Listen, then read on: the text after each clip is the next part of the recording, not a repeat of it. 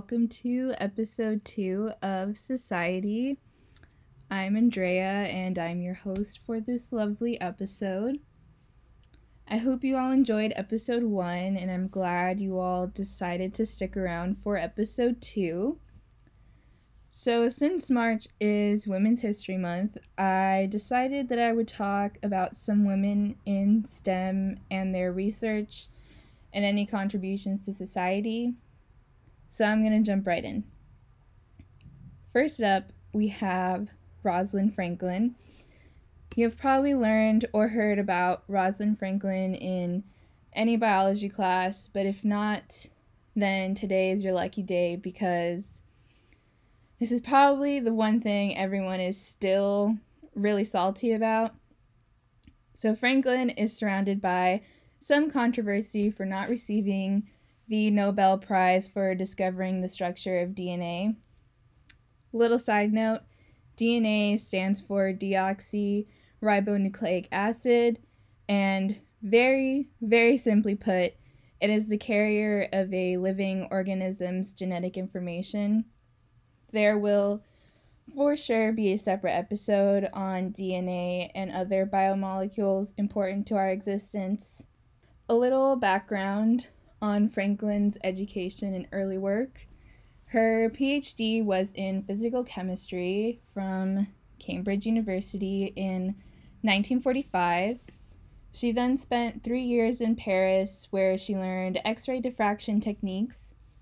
Side note number two X ray diffraction is used to find the structure of molecules by essentially shooting x rays at a sample, and then the x rays will diffract, which means sort of scattering, and it'll show the structure of whatever crystal is in the sample.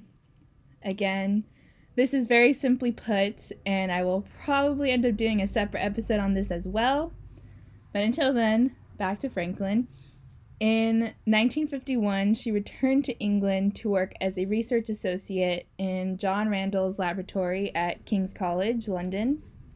Here, she crossed paths with Maurice, I don't know if I'm pronouncing that right, Wilkins, and they each worked on projects concerning the structure of DNA. It's claimed that Wilkins often thought of Franklin as a technical assistant rather than a scientist on the same level as him. What happens next is not surprising considering that it was the 1950s, but you know what? It's still very infuriating.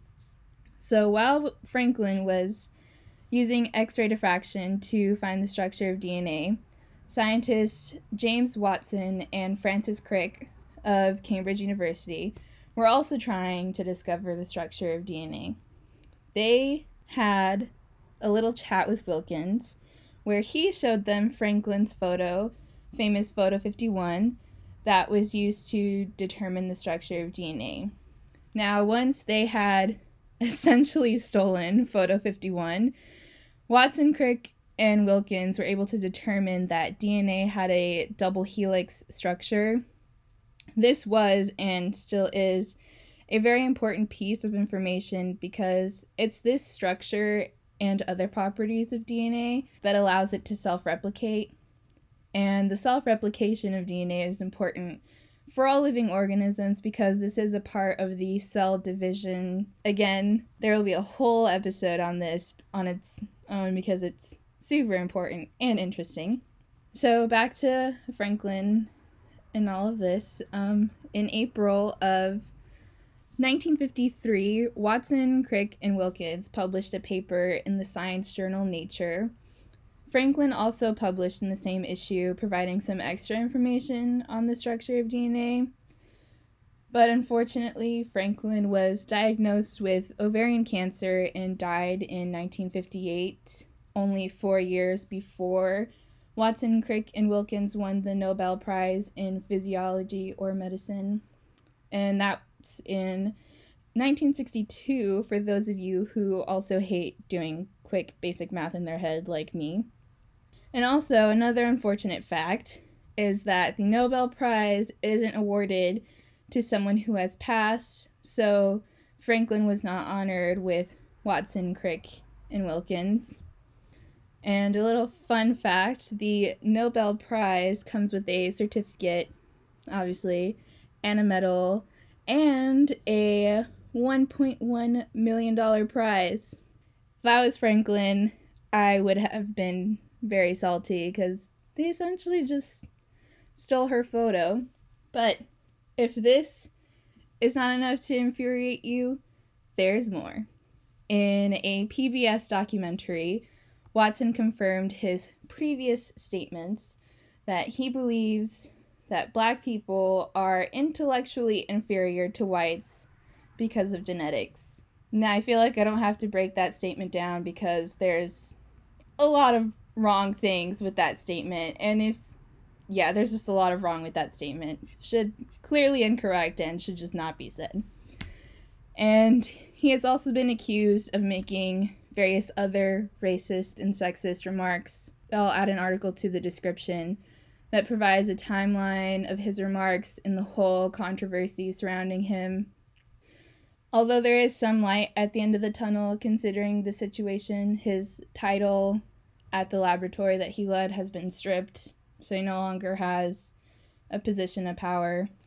But I'm not going to talk about Watson, Crick, and Wilkins anymore, but hopefully Rosalind Franklin's legacy and work will live on as long as people learn about her and the important contributions she made without knowing the structure of DNA. A lot of research that's happening now would have not been able to be completed. So, yay for Rosalind Franklin. All right, so next up we have astrophysicist and planetary scientist Dr. Sara Seager. Now, I found her website, which is super nice and very detailed, and I decided to add her to this episode.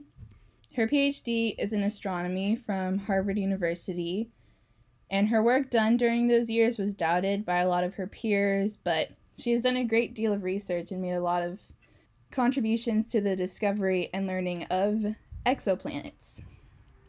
Exoplanets are planets that are outside of our solar system. So, our solar system revolves around the sun, and exoplanets revolve or orbit a different giant star, which is their equivalent to our sun.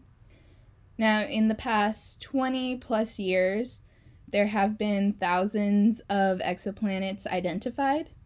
And an interesting part of Seager's research goal is to find another planet like Earth. So far, that we know of, Earth is the only planet that can sustain carbon based life, which is all of us humans and all other living organisms on Earth, including bacteria. There could be an Earth 2.0 out there somewhere, and there are several ways of finding it, or at least to catalog all of the exoplanets and their characteristics. And Seager does this by looking at certain aspects of exoplanets. So, first up is exoplanet atmospheres. One of her goals in studying exoplanet atmospheres is to see if there's another planet with an Earth like atmosphere, which would include water vapor, oxygen, ozone, and carbon dioxide. Although finding an exoplanet with a similar atmosphere is some time away, her research group uses computer models of exoplanet atmospheres to interpret the data that is collected from telescopes. And her group also studies the interior of exoplanets. So far, the only characteristics that can be measured are mass and radius, but in the future, after enough exoplanets have been discovered, then statistics can be collected and hopefully molecules can then be detected and compared to Earth. Seager is also currently involved in three space missions to launch. I don't know if that's the correct term but to launch new telescopes past the Earth's atmosphere to obtain better data from exoplanets and the stars they orbit. And this is very important because astrophysicists and other planetary scientists use data from telescopes to do their research. Now, these telescopes, they're not like the ones that you can buy from Costco and have in your room to stargaze. they look more like satellites and they are tailored to the subject that they are meant to capture in space. So each telescope will have a different shape or different things attached to it that make it more suitable for what it's meant to orbit around and to capture and collect data for. Now, also a part of the search for Earth 2.0, Seager has collected data in order to determine the habitable zone for exoplanets. This habitable zone is based on the temperature and the size of the host star, which is the star that the exoplanets orbit around, and also the orbit of the exoplanet. So, how far away is it from its host star? Now, the distance away from a planet can obviously affect the temperature of its surface because if it's closer to it, then it's going to be hotter. If it's really far away, it's going to be very cold. Now, another effect on the surface temperature of an exoplanet is the amount of greenhouse gases in its atmosphere. Greenhouse gases are gases in a planet's atmosphere that absorb and emit energy within the infrared IR region for example, the greenhouse gases we are interested in measuring on Earth are carbon dioxide, water vapor, methane, nitrous oxide, and ozone, which are some of the factors contributing to climate change. Again, more information on this on a future episode. Now, although the gases in the atmosphere of exoplanets can't be measured, Seager has calculated the habitable region for planets that could possibly contain a nitrogen, carbon dioxide, water atmospheres. I suggest checking out her website. It's super easy to navigate, and she has links to some of her TED Talks about her research if you have an interest in her research and want to learn more. All right, third woman on our list is neuroscientist and activist Dr. BethAnn McLaughlin. So, a little trigger warning there is a mention of sexual assault and harassment. There is no recounting of an assault or harassment, but I'm still mentioning this just in case anyone listening to this knows this is a trigger for them. All right, so McLaughlin is a neuroscientist at Vanderbilt University Medical Center in Nashville and she's also the face of the Me Too STEM movement. This is very similar to the Me Too movement we have been seeing mostly in the entertainment business, but this focuses more on STEM, so people working in academic institutions or even in the industry. It's just a more specific movement to cater to them what McLaughlin has done is she created a website, metoostem.com, where people in various STEM fields can leave posts anonymously or not about accounts of the harassment they have experienced. She has also had the infamous site ratemyprofessor.com remove their chili pepper option, which allowed students to rate their professors based on their appearance. And shortly after that, she also started a petition to have the American Association for the Advancement of Science to create and enforce a policy that strips members of honors if they are guilty of committing sexual assaults. Now, despite making progress against sexual harassment and trying to make the lab and other places a safer place for victims, her job is on the line. According to an article posted on Science Online, the committee in charge of her tenure process has decided to reverse their decision following allegations from another professor who McLaughlin testified against in a sexual harassment case. I will include a link to the article in the description of this episode so you can all read more. I think it's amazing that she has decided to be the face of this movement and is making it her priority because this will not only change the workplace but also society. She is calling out institutions and people out for not doing anything when people report incidents of sexual assault and making sure that they're facing the consequences of their actions. One of my favorite tweets that I read on her profile stated, You cannot actively contribute to the furthering science in America if you have impeded the progress of women by harassing, assaulting, or retaliating against them.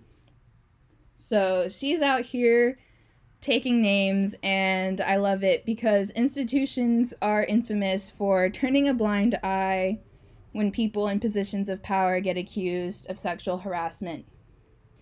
Now, survivors are also reaching out to her for help about their experiences, and she helps them with whatever they need to work through.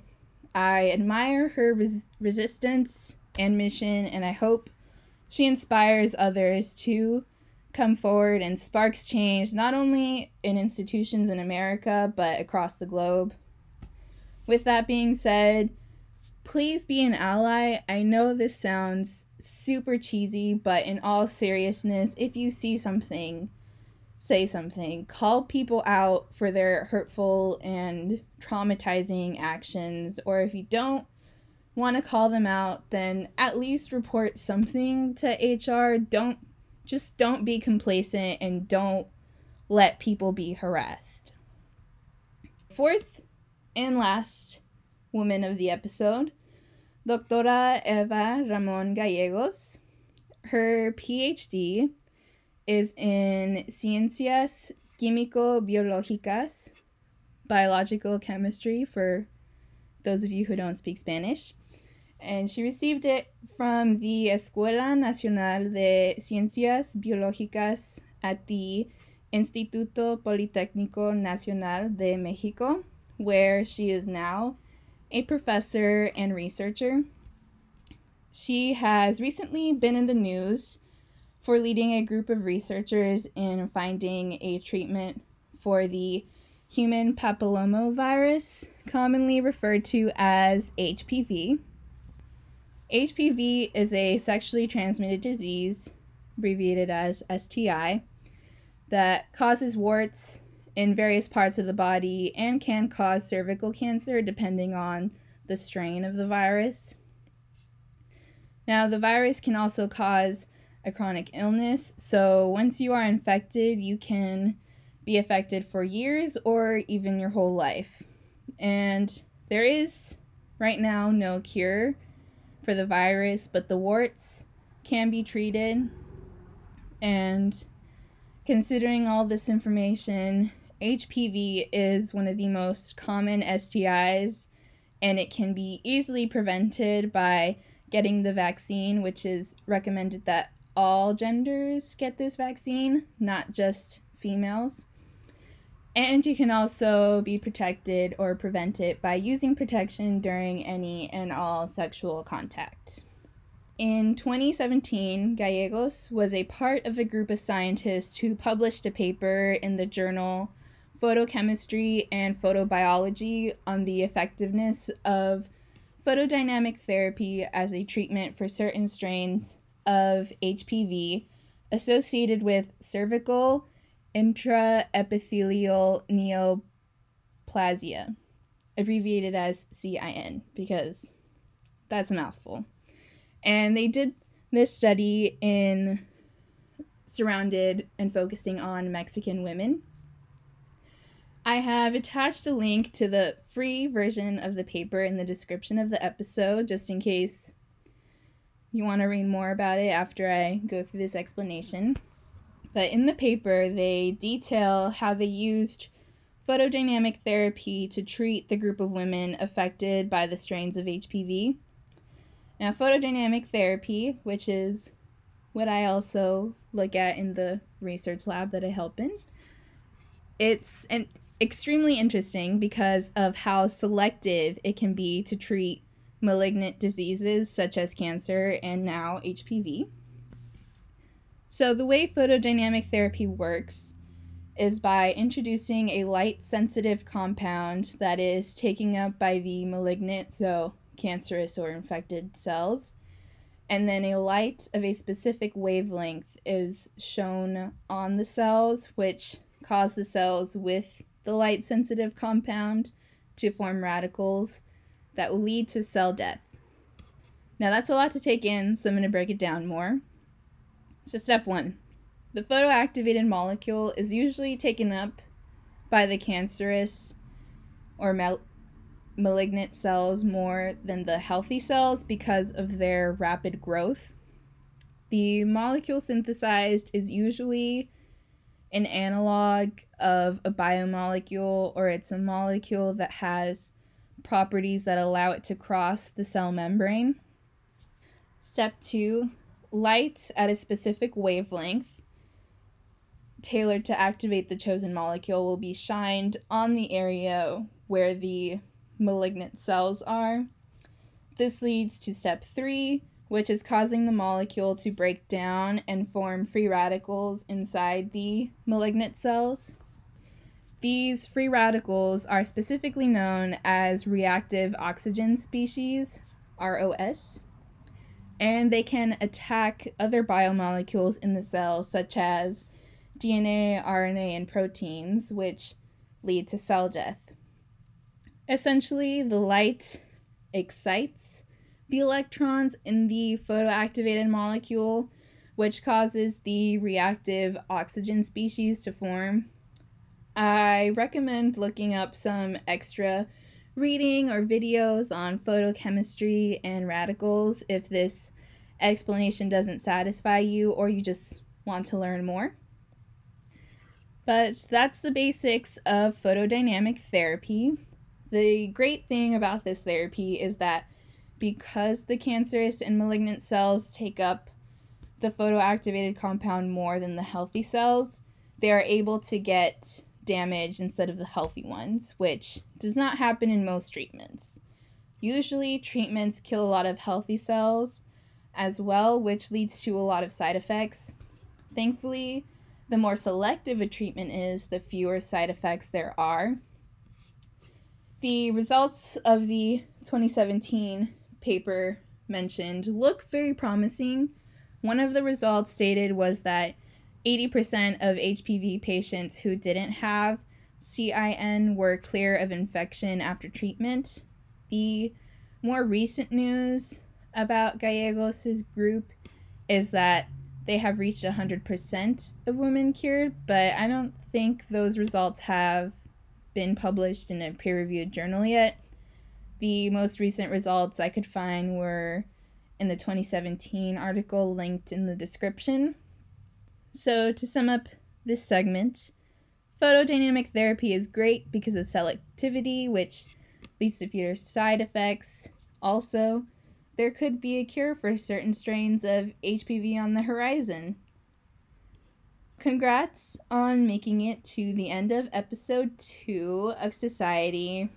I know this one was a lot longer than episode one, but thank you for listening. Please subscribe to the podcast on whatever platform you're listening on, and make sure to follow the show's Twitter and Instagram account at Society the Pod for updates and cool science memes. Now, next month's episode will be on the periodic table since 2019 is the International Year of the Periodic Table. So, have a safe and healthy rest of the month, and I hope you all tune in next time.